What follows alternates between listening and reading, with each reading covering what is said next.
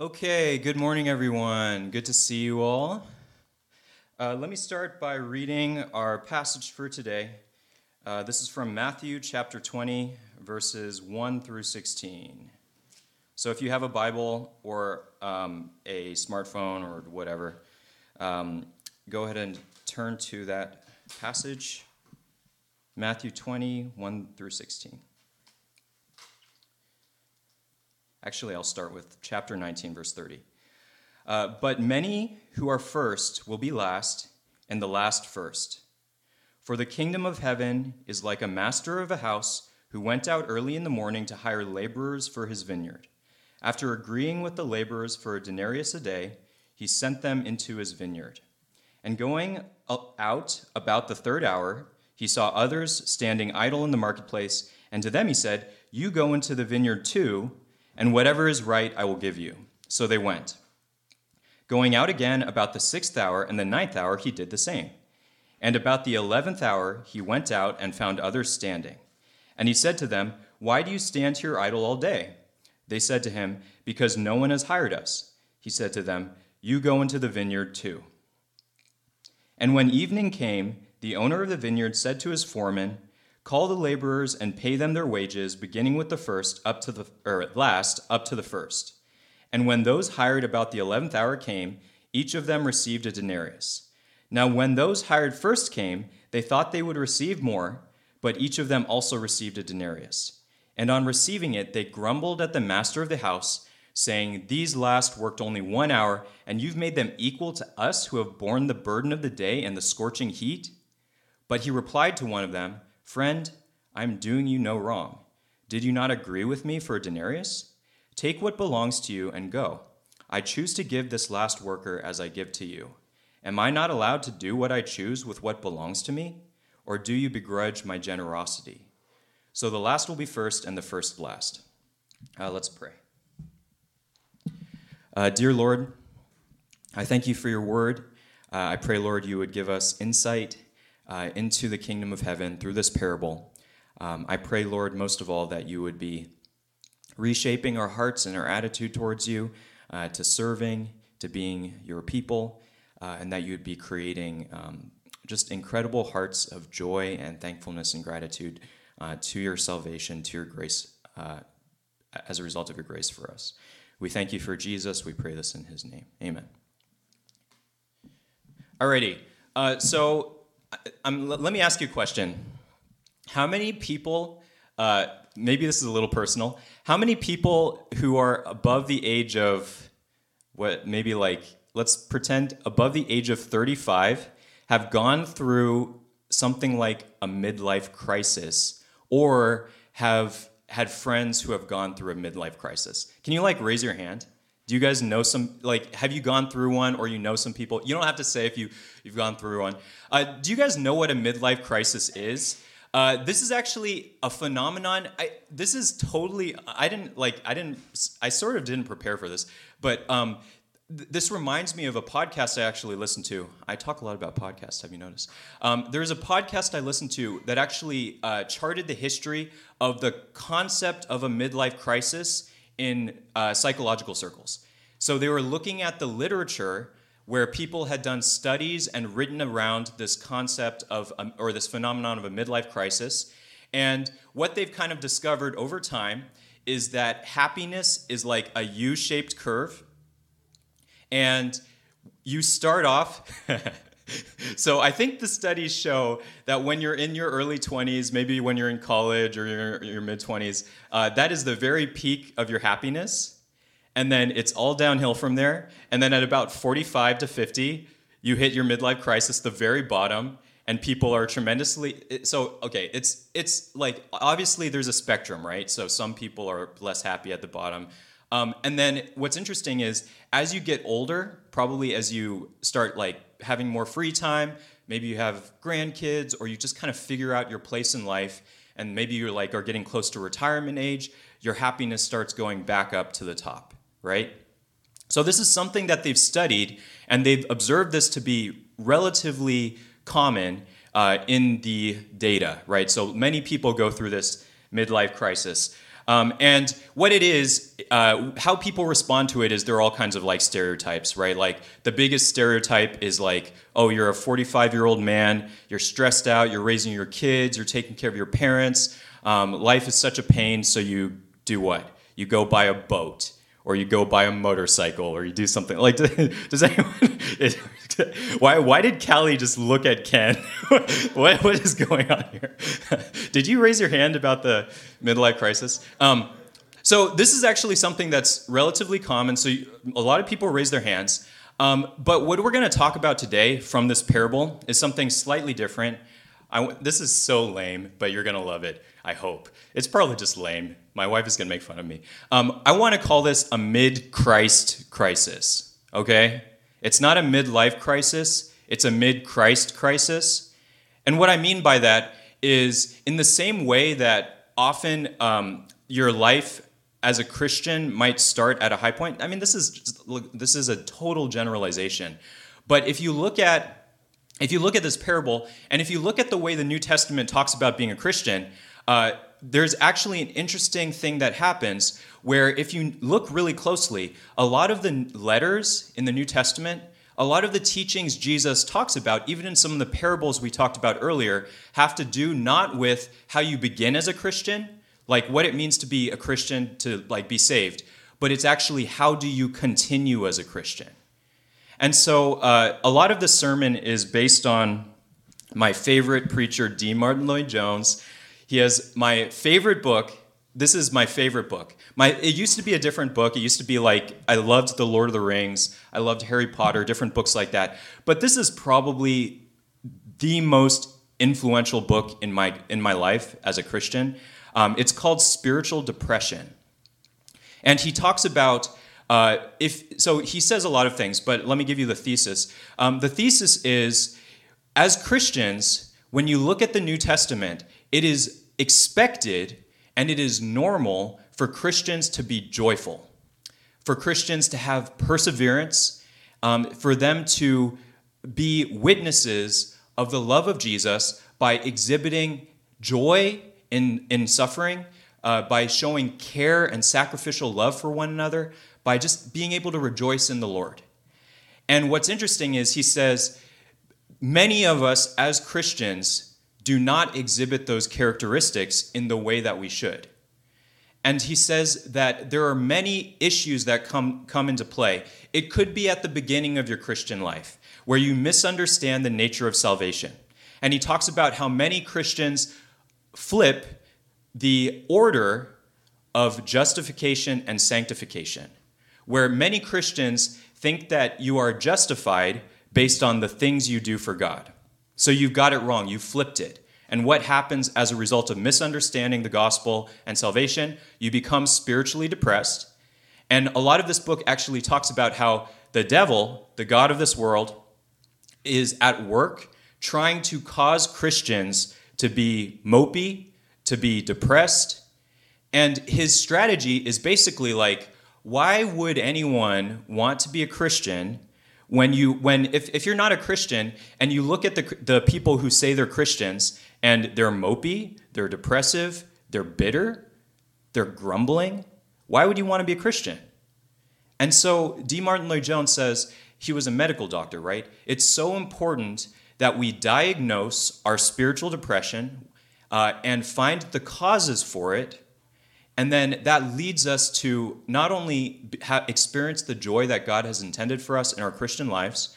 Um, and again, that joy is not flippant, it's not sentimental. Um, it means basically to experience uh, buoyancy in the midst of all of these burdens and pressures and suffering and pain. But it's possible. Um, it's so important to exhibit that to the people around us. And really, evangelism, which is to be salt, to be um, to be examples of God's love and truth to the people around us, we can't do it unless we exhibit the, the qualities that marked Jesus. And so we run into these issues spiritual depression. Just confusing justification and sanctification is at the start of your Christian life. And if you, in a sense, receive the gospel in the wrong way, or the people who are preaching the gospel to you tell you the wrong give you the wrong gospel that will cause spiritual depression to ripple out through your entire Christian life. But this, this parable is talking about something different, where we're, we're getting to the you part, the bottom of the U part, where as U continue in your Christian life, there is a specific sort of issue that arises based on this parable that leads us to become spiritually depressed. And so, what's at stake in this parable is number one, uh, your relationship with God, uh, how you see God, how you see other Christians in the church, uh, your happiness as a Christian, but also the witness of God. Where if you are a spiteful person, you will be a miserable evangelist, no matter how hard you try to convert people. If you're just angry and bitter at life and God, but you feel like you're supposed to convert people, you will be completely ineffective. And in, in, in a sense, this is the devil getting what he wants by giving people an impression of Christians that they're miserable and, you know, they're blah, they're mopey. Um, and so, okay, now, like, I've struggled with depression. And so when I say mopey, all that stuff, like, um, I'm very aware that I probably exhibit many of these characteristics. Um, and so, this this uh, this actually has a lot of uh, the, the other thing that's at stake here is if you've ever served in church in any capacity, if you've been a Christian for any period of time, uh, what can very easily happen is the treasure and joy that that led you to be a Christian. Like last week, we talked about the parable of the treasure in the fields, where finding salvation, finding the kingdom of heaven, is a treasure that you stumble upon, and in your joy, you sell everything. But at some point, there can be this subtle shift in your attitude where what originally led you to sell everything out of joy, um, you kind of grow this sense of, uh, okay, I should just, there is a there is a condition that we will talk about in the sermon, okay? Um, and this is this condition is the thing we see in the parable. Um, a little bit of context for this parable. Um, when you're reading the parables, it's really important to not do what I did, so I only read the parable. If you only read the parable, you'll have a really hard time understanding what it means. But if you read the passages immediately before this parable, you actually get a clue as to what Jesus is doing. You guys remember my definition of a parable? A parable is a story or word picture that communicates a spiritual truth which has force on the original audience, right? And in this parable, who is the original audience? If you go ahead and look at the passage before this in Matthew 19, um, let me give you a little bit of context. Number one, the rich young ruler comes to Jesus and he says, How can I have eternal life? There's this conversation about, like, you know, who's good, only God's good. All, a lot of stuff happens. And then the end result is Jesus says, Sell all your possessions, give to the poor, follow me, and you will have treasure in heaven. And then the rich young ruler uh, rejects Jesus and walks away because he had many possessions. So he, he basically, Jesus was inviting him into the kingdom, and he said, I have too much stuff. I don't want to give it away. I want to keep my stuff. I want to hold on to my life the way my life is now. I really like it. So I can't give it up. It's too painful. And so he's saying, Jesus, following Jesus is not worth the cost of selling everything. But then, and then Jesus talks about how difficult it is for the rich to enter the kingdom of heaven. And then after that, Peter, the, the, the Apostle Peter, has this really interesting little statement. Um, if you look at if you look at verse 27 in chapter 19, um, Jesus says, "With man it is impossible." So it's impossible for rich people to enter the kingdom of heaven, but with God anything is possible. So with God's power, it is possible for people who are tremendously rich to sell everything and follow Jesus. And then Peter says, See, we have left everything and followed you. What then will we have? What's his logic here? This is the logic, this is the attitude that Jesus goes on to tell this parable about. And so, by looking at the parable, we're going to understand the heart underneath Peter's question, where he says, We've left everything and followed you. What will we have? Jesus, and the other, the other thing um, I want you to notice is the parable is bookended by, by an aphorism, right? Where in chapter 19, verse 30, it says, Many who are first will be last, and the last first. And then in chapter 20, verse 16, so the last will be first and the first last. Now, there's something really interesting going on in the connectives there. So, Jesus is talking to Peter and he's teaching him. He's saying, If you follow me, you will receive rewards. Um, you will have eternal life. You will have relationships both now and in heaven. Um, when the new age comes, when the regeneration comes, uh, when Jesus comes back, uh, the 12 disciples will sit on 12 thrones judging Israel. So he's saying, he's answering Peter's question very like encouragingly, where he says, If you leave everything and follow me, you guys, I will reward you. But there's a warning here. He says, But many who are first will be last, and the last first. And then he goes on to tell the parable.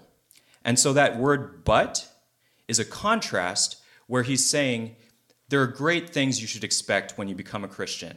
However, there is a warning I want to give you, and this warning has to do with the mid Christ crisis. That's the way I'm going to say it. And the parable is an illustration to reveal, to bring to light Peter's attitude. It is a rejoinder against Peter's attitude. It's a warning for us not to follow into Peter's um, the snare that Peter falls into. It's so easy, and like I've done this many, many times. I'm sure you've done it too. Uh, let's look at what we're to do. We're to look at the roots and the fruits. So we're to see this condition. I'm to explain it. I'm going to see from the par- show you from the parable what the out the external results or the fruit is from the parable, and then we're going to see the antidote okay? We're going to see the antidote to this condition. So again, if the, the root of your attitude towards God as you serve or as you live the Christian life, not at the beginning, but as you continue on in the Christian life, is the attitude that Jesus is talking about in the parable that will produce certain external fruits in your life, in the way you treat people, the way you see people, the way you see God, the way you feel about God. And th- th- these things are going to be incredibly damaging to everything in your life. And I've seen people, examples of people where this has shipwrecked their faith, their relationship with God, relationship with others. Um, so let's go ahead and look at the roots and the fruit, okay? Now, what happens in this parable? What happens in this parable? Uh, did anyone get triggered by this parable? If you were paying careful attention, there's something really interesting that happens here um, where the, what's what's kind of the punchline of the parable? What's where's the tension point? There is a person who works for 12 hours in the field, and he is paid a denarius. There's another person who works nine hours in the field, and he's paid a denarius. There's another person who works six hours and three hours. And then it gets to the very last person, the person who's only worked one hour in the field. How much do they get? A denarius. So every single person here, all the people who work completely different hours, they get paid the same wage. And so the way the parable is told is imagine you were the first worker. Imagine you were the first worker who worked in the vineyard. Now, this, the, um, this, is, this would have been very common. So these would have been day laborers, and there would have been many people who held these kind of positions a rich person would come to the marketplace and try to find enough people to do the, the, jo- the day's job. And so in this case, it's working in the vineyards. So it's hot, sweaty labor. You know, I don't see, again, like, I, I don't know what it's like to work in a vineyard. I imagine there's digging, I imagine there's planting, watering. I don't know, like you're tying up the grapes onto the stick things. And then, I don't know, maybe like in all the movies, there's like a big bucket of grapes and you're like stomping the grapes and everyone's looking really happy. And then someone falls in love you know like that's that's what happens in all the rom-coms. Stomping grapes leads to love. Um, but that's what would have happened. In the marketplace the work the master would have found these laborers and then got them to do his job but then there's something really interesting that happens he keeps on going back for more and more laborers even though he doesn't need them right if he's a good, if he's a smart farmer, a smart vineyard owner, he would hire the amount he needs at the very beginning. But then he goes back and he notices that these day laborers didn't get hired by anyone. And so what's really interesting here is if you think about it, their situation. These are people who are living paycheck to paycheck. Every single day, they will not have enough money to provide for their family unless they get a job. And so this master sees them in need, he sees them being idle, and he says, You know what? Even though I don't need their help that much, I could probably find a job for them. I hired enough people, but I feel bad for them. I want to help them by giving them honest labor and helping them by just paying them a little bit so that they can have bread for tonight for their family, right? And then what's really interesting so the master is incredibly generous, and this actually would have been kind of like social welfare or something like that, uh, security net kind of thing. Um, but what's really what's the punchline of the parable? It's from the perspective of the first hour workers. The master says, first we're going to pay the 11th hour workers, and they get paid a denarius. And so when you look at the attitude, we're beginning to diagnose this attitude. You see this at the very beginning when those hired first came, they thought they would receive more. That makes perfect sense, right? Where you see the people who've only worked one hour get a denarius. And so, what's going on in your head? Um, you start to crunch the numbers, right? If you guys are like into math or like, this just makes sense. This just makes sense, right? When you work for the hour, you get an hourly wage. The number of hours you get times your hourly wage is the amount of money you make, right? And so when they're seeing the 11th hour workers going by, they say, they worked one hour. They were paid one denarius. Therefore, you are paid one denarius for every hour that you work. We've worked 12 hours. Therefore, we should get 12 denarius, right? And so you can kind of think you can kind of think their eyes are getting bigger. They're like, we're going to get paid even more than we thought we would. This is a lot of money you know, we're getting paid overtime. This is great. We're gonna we're gonna get a lot. And then what happens? The master gives them one denarius. And so, really, if you're listening to this story, your reaction should be there's something incredibly unfair. There's something really weird going on here. And what is Jesus saying? He's saying that there's something wrong. There's something wrong about Peter's attitude when he, he asks that question, What do I get? If you think that the kingdom of heaven works like being an hourly worker, there's something wrong in your attitude. There's something wrong, okay? So let's kind of look at the fruit and the root of this condition. So each of them also received a denarius, and then they start to grumble, where it says, they grumbled at the master of the house.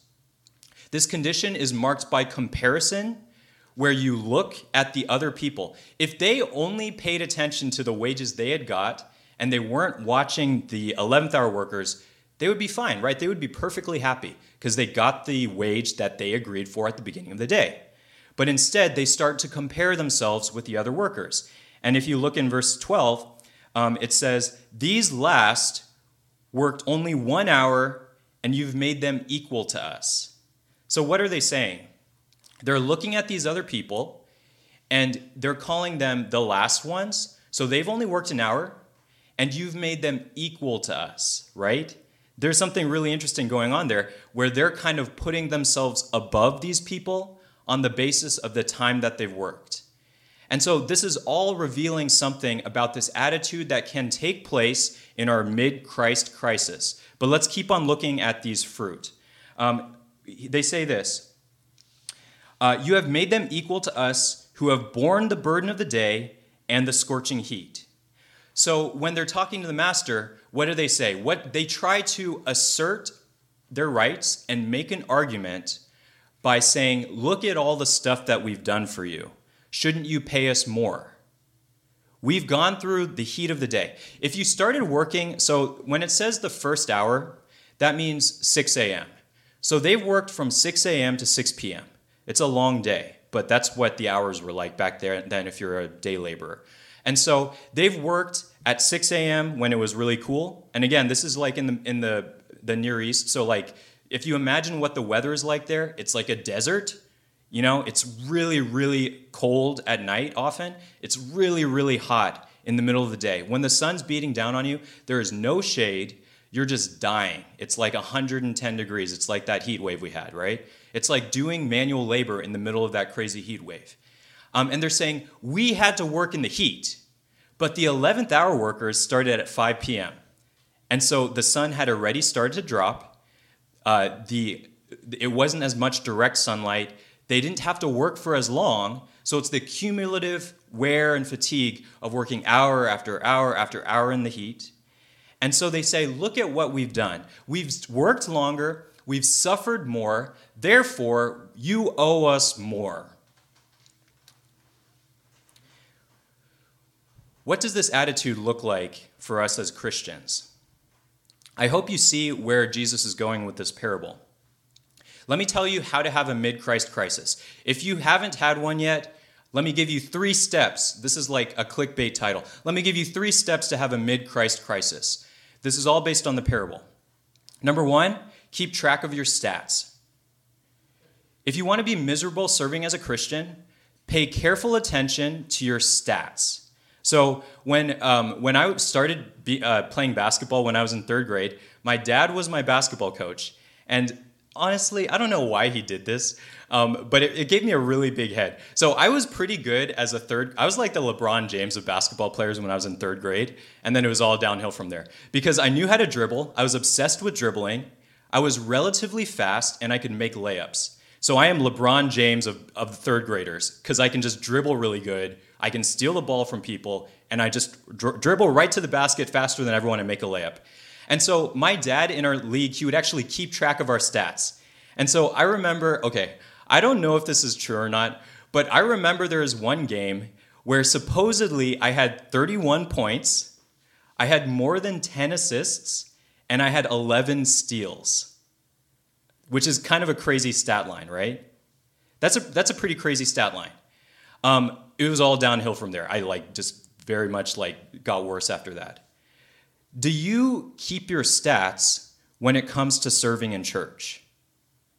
Is your attitude, do you see the fruit of the people in the parable where they're paying very careful attention to themselves and they're counting up their hours, they're clocking their time card, they're saying, this is how many hours I've worked for church this week. This and then number 2, you think of yourself both in terms of how long you've worked but also the suffering you've endured. And as a result of that, you're, you're keeping track and there's a sense of God owes you something. There's a sense that you have earned something from God on the basis of the work that you've done for Him, and He owes you something, right?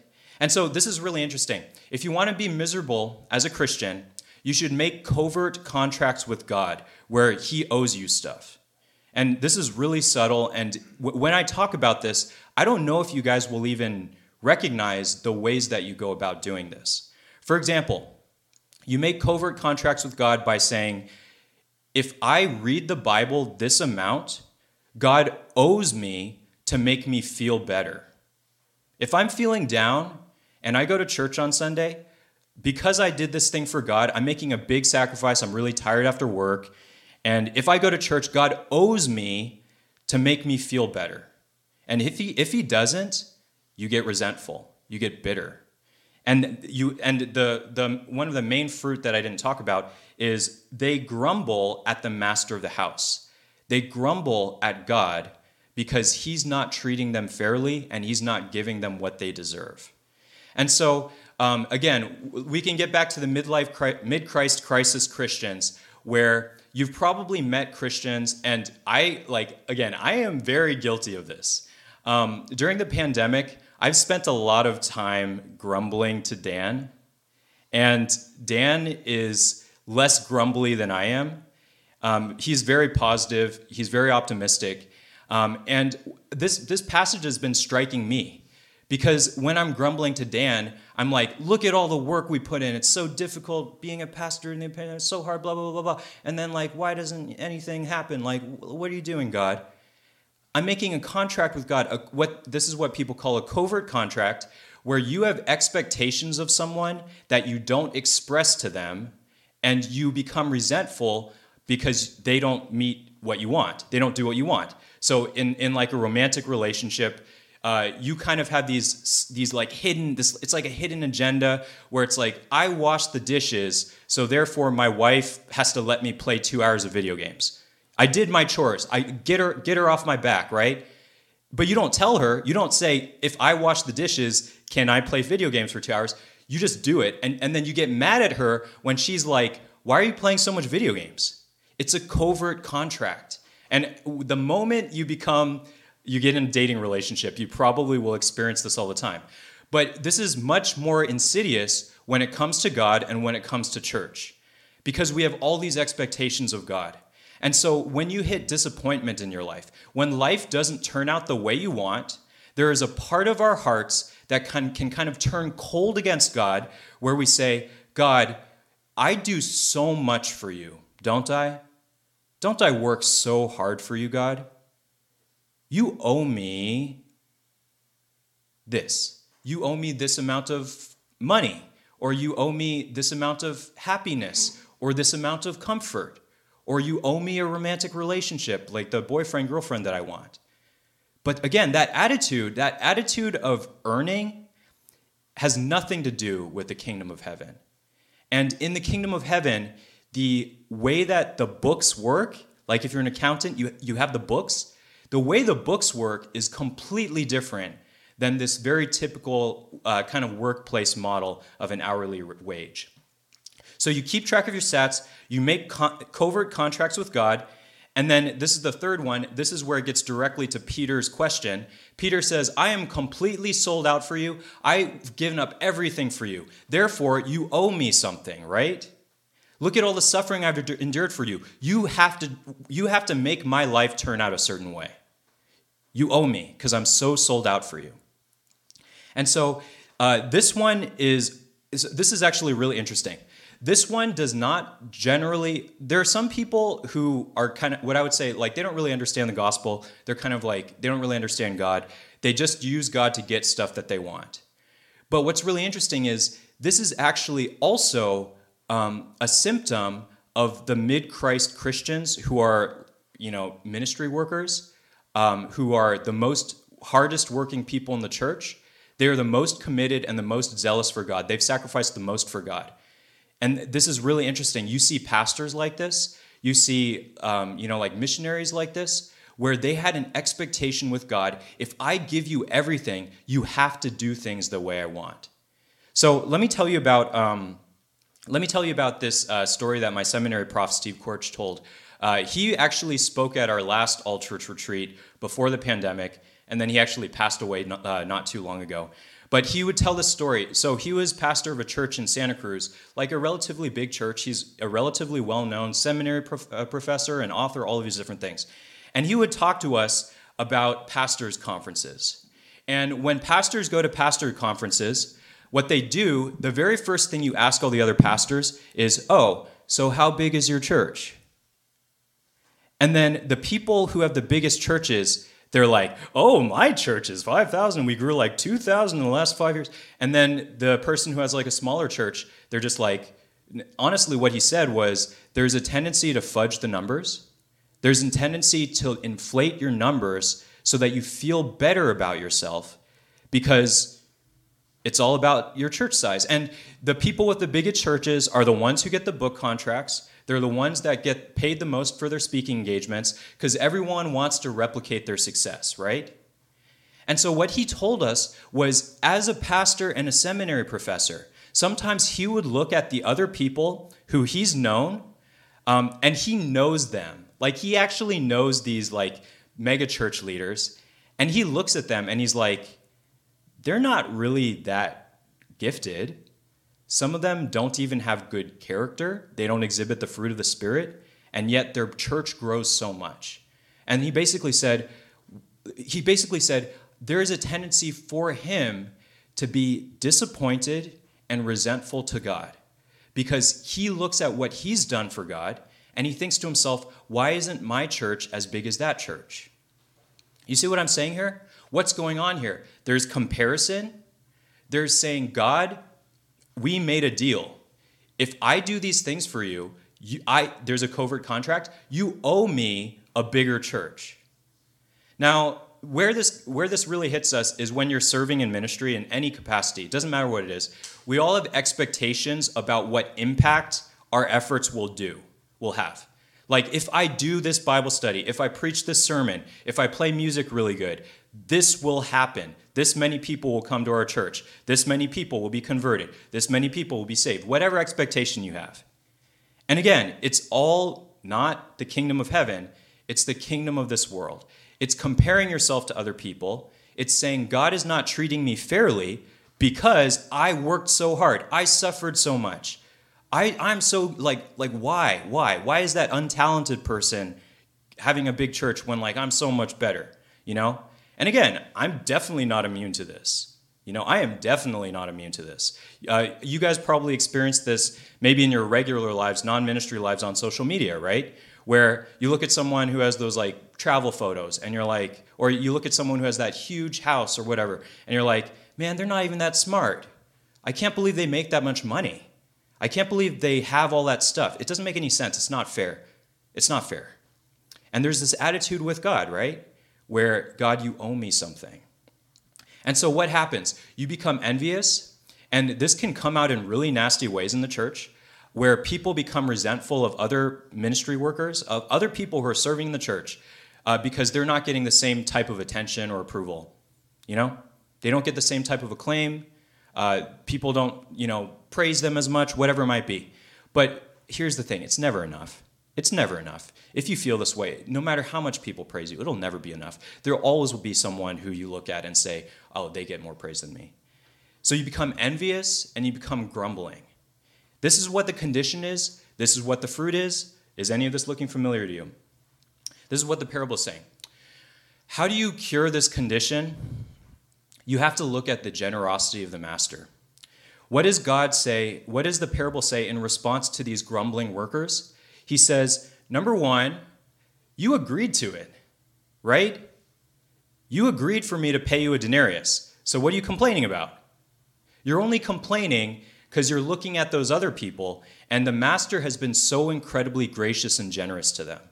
That's the only reason you're complaining. And he says, I choose to be generous to the person who's worked only worked an hour, the same way I choose to be generous to you.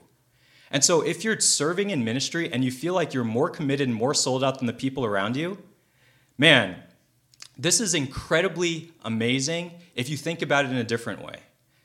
What it means is when you work for God, you really have no clue what the impact is going to be and the outcome is going to be. And you also have no clue what when that other person is doing things for God, what their impact could be. Like like someone could just like come out of nowhere and you know they didn't go to seminary they didn't do anything they're just an average joe like working a nine to five job and then god calls them into ministry and all of a sudden he completely blesses them with like incredible success and many people are saved and that's so exciting in the same way when you're serving in ministry if you're doing something that requires preparation this is what D. Martyn Lloyd-Jones says. He says, It is so romantic to think about ministry this way. When you understand how the kingdom of heaven works, there is not a direct mechanical connection between what you put in and what you get out. The number of hours of preparation you do preparing a sermon has very little connection. Okay, has has very little connection with um, the impact it can have. Why? Because God in Ephesians it says God is able to do far more than we can ask or think. This is the accountancy of the kingdom of heaven the people you would least expect are the very ones God chooses to have such a powerful impact.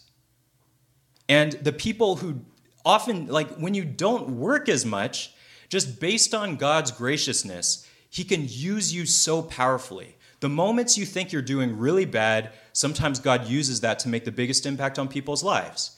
This is a spiritual principle that runs throughout all of Scripture, and you can see it to some degree in this parable. But, all, I'm saying, all I'm saying to you is rather than comparing yourself to other people, rather than looking and counting and tallying up how many hours you worked, how hard it's been, look at the generosity of the master. And so this parable is saying, remember, go back, remember the graciousness of God to you. Do you realize what God has done for you? Do you remember what Jesus Christ has done for you? Do you understand the spiritual blessings that he's given you? And again, this is where our covert contracts come into play. The Bible never ever says, the Bible never ever promises, if you become a Christian, you will be, uh, you will be, you will be, what do you call it? Um, you will be invincible from suffering. Never promises that. Never promises to uh, omit suffering from your life. but many of us think that. What the Bible does promise is Jesus says, In Christ you have every spiritual blessing. And if you can't understand, if you're a grumbling Christian, it's probably because you had that contract with God where you thought your life circumstances would go a certain way. And, and we can be really shallow. We really can. It could be money, it could be ministry success, it could be girlfriend, boyfriend, whatever it might be. And then we become bitter and we forget the generosity of God. Because what spiritual blessings do we have? If I were to ask you this question, what good is God to you? What would you say? If I were to ask you, what are the spiritual blessings you have in Christ, what would you say? Would you be able to give an answer? Would you be able to say, This is why I rejoice in Christ? Let me give you a few. I rejoice in Christ because in Christ I am dead to sin and alive to God. Sin has lost its power in my life because of being identified with Jesus dying on the cross and being crucified. And then when he raised from the dead, I can be raised into new life, new joy, new strength, where I'm reconciled to God. I have a heavenly Father who loves me. I have the Holy Spirit who's with me, who pours out love in my heart, who is my comforter and my guide. I have the forgiveness of sins. I have the hope of eternal life. If any of those things has any meaning to you, that means you can be grateful no matter what circumstances are going on. And God, Jesus constantly tells us to expect suffering. And so the, the key is like, don't make those contracts with God. Don't do it. Instead, say, if you become a Christian, do you know what God promises will happen? You will share in the sufferings of Christ. Did you, you get that? That's what Jesus promises. He promises you will suffer, but he promises the suffering will be worth it. And he promises the Holy Spirit will be your comforter. And the comfort that God gives you in your affliction, he will redeem and use to comfort other people in their affliction who are inflicted the same way. Instead, we begrudge God's generosity, where we say, God is so gracious and he lavishes all these gifts on this other person. But what about me? Let God be generous to who He pleases, and let leave God uh, the, his give God the prerogative to give outcomes, whatever outcome. Okay, anyway, let me keep going. We're running out of time. Um, John Newton, the author of Amazing Grace, has a really great quote. When I'm saying this, some of you might be thinking, Daniel, it's not fair. I, I don't care what you say. It's not fair the circumstances that God is putting me through. There's a really profound quote if you're going through that situation, if you're, you're having a hard time and you find yourself resentful towards God and resentful towards other people in the church, um, I just want you to think about this. Everything is needful that He sends, nothing can be needful that He withholds. And there's actually a psalm that says, God does not withhold any, anything good from those who are His people who love Him.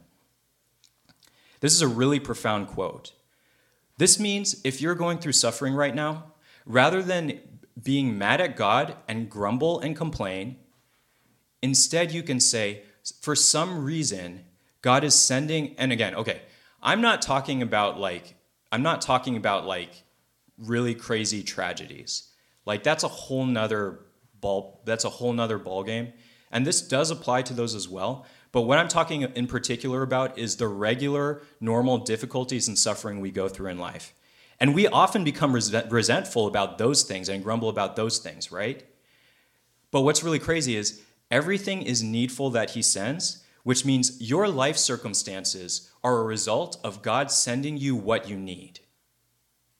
Sending you what you need to grow as a Christian, in a sense, to have your character built but also for you to learn more about God, to more experience His comfort in your affliction.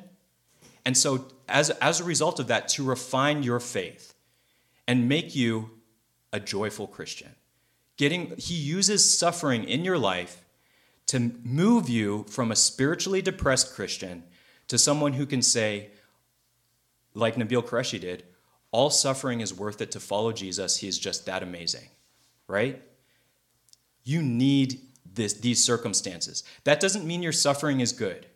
That doesn't mean the circumstances are easy. That doesn't mean God doesn't, like, his heart doesn't go out to you for the difficulty of your circumstances. But what it means is God would never allow you to suffer needlessly. He turns your suffering and redeems it for your good. And then, so do you see how that changes your bargaining with God? This is really profound. You guys should go home and think about this because you, you, I can't just explain it to you. Second part nothing can be needful that He withholds. A lot of the times we're resentful at God because you feel like He's withholding something from you. You compare yourself to all the people on social media or all the people in church, and you say, Look at all the stuff they have. But He's holding out on me. He's not giving me the same thing that that person has. You know, romantic relationship, um, money, like whatever, ministry success, all the different things that we care about. Nothing can be needful that he withholds. Let me give you one short example of this. Uh, do I want to be a successful pastor? Actually, let me, let me say this differently. Do I want to be a celebrity pastor? Absolutely not. Do you want your kid, if you have a kid, would you want them to be a child celebrity actor? Absolutely. Ashley's like, yeah, Toby's to be. No, I would absolutely not want that. Do you know why? Because of how incredibly toxic success is. And so when God withholds things like success from us, he does that because we can't handle it.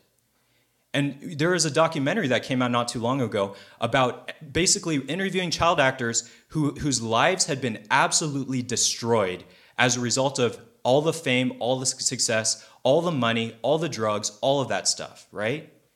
And so, in the same way, there might be things that you want in your life that God hasn't given you yet. Number one, you don't know if He's actually never going to give you it, but He might give you it later, but He hasn't given it you yet to you yet.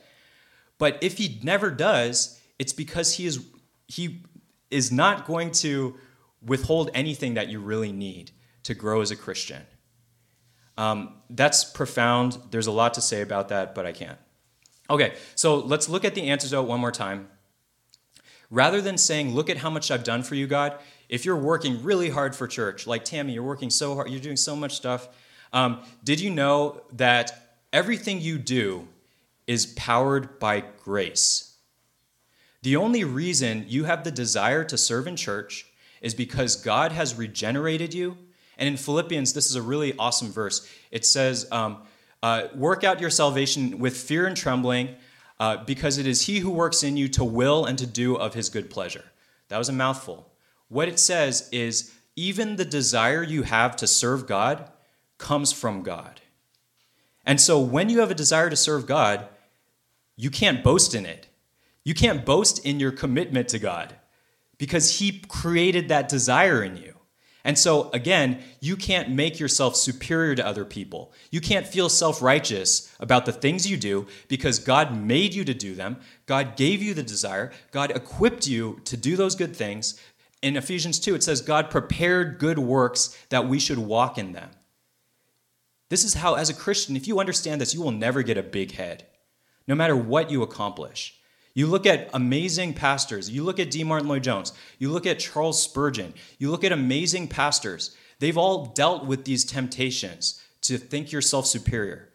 But there's so many Christians who are so faithful and so successful, and they're so humble. They're constantly pointing to God and saying, It's not I who did it, it's God that did it. I mean, I, part, I partnered with God. I took responsibility for my faith. I did, I made effort, I did stuff. But everything is grace. All of my efforts, all of the outcomes, everything is grace. And so be faithful to what God has told you to do. It could be very simple. It doesn't have to be big and flashy. Just be faithful to God today and then leave the outcomes to God. Don't look at your paycheck.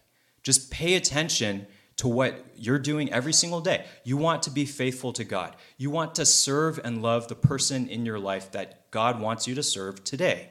Don't get a, don't have grandiosity in your head. Number 3, if you're struggling with this, if you find yourself to be grumbling, pray this prayer. David prays, "Restore to me the joy of my salvation." If you're grumbling, if you're in that mid Christ crisis, do you remember the joy of being a Christian, of experiencing the forgiveness of your sins, of knowing that Christ died on the cross for you and he rose from the dead, and the Holy Spirit, again, is pouring out love in your heart. You have a heavenly Father who's so, who so proud of you for everything you're doing, and he wants the best for you, and he's working in your life. And then finally, all of life is grace. Uh, if you're, again, what's at stake here? If we are grumbling Christians, we are not being the witness God intends us to be. I don't care how hard you work for ministry. If, again, if Jesus Christ and his kingdom is not a treasure to you to the point where you can say, again, this is targeted at me, because I grumble all the time. It's like, oh, I'm so tired. You know, like Toby only slept three hours. Like I'm so tired doing sermon prep. I can grumble like like the best of them, but I need to repent of that, and I need to say, God, you are so worth it. You are so worth serving you, even when I'm tired. And not only that, in serving you while I'm tired and struggling and suffering, you show up in such incredible ways, bringing me the comfort and strength I need to get through. If you're grumbling, if you're complaining, everything is needful that he sends, nothing is needful that he withholds. The master is so generous and gracious with you. And so all you have to do is turn to him and say, God, I have this problem, I have this attitude. Can you show me your generosity and grace anew so that I can have the joy that I once knew when I first became a Christian? Will you pray with me? Dear Lord, I pray, Father, as we take communion, you would be reminding us of your grace. Um, you would be restoring to us the joy of our salvation. And I pray more than anything, Lord, um, when we sing to you, when we gather to you together um, to worship you, we would be so joyful. You would make us into people who are characterized, who are known by the joy we have in you and the excitement we have and gratitude and thankfulness rather than um, grumbling, complaining, comparing, envious, uh, being envious, being resentful, being embittered. Um, so I f- pray you would forgive us uh, for the ways we've done that uh, and you would restore to us the joy of your salvation, even as we take um, your uh, body and your blood. I pray you would do that in our hearts in in the ways we need. In Jesus' name, amen.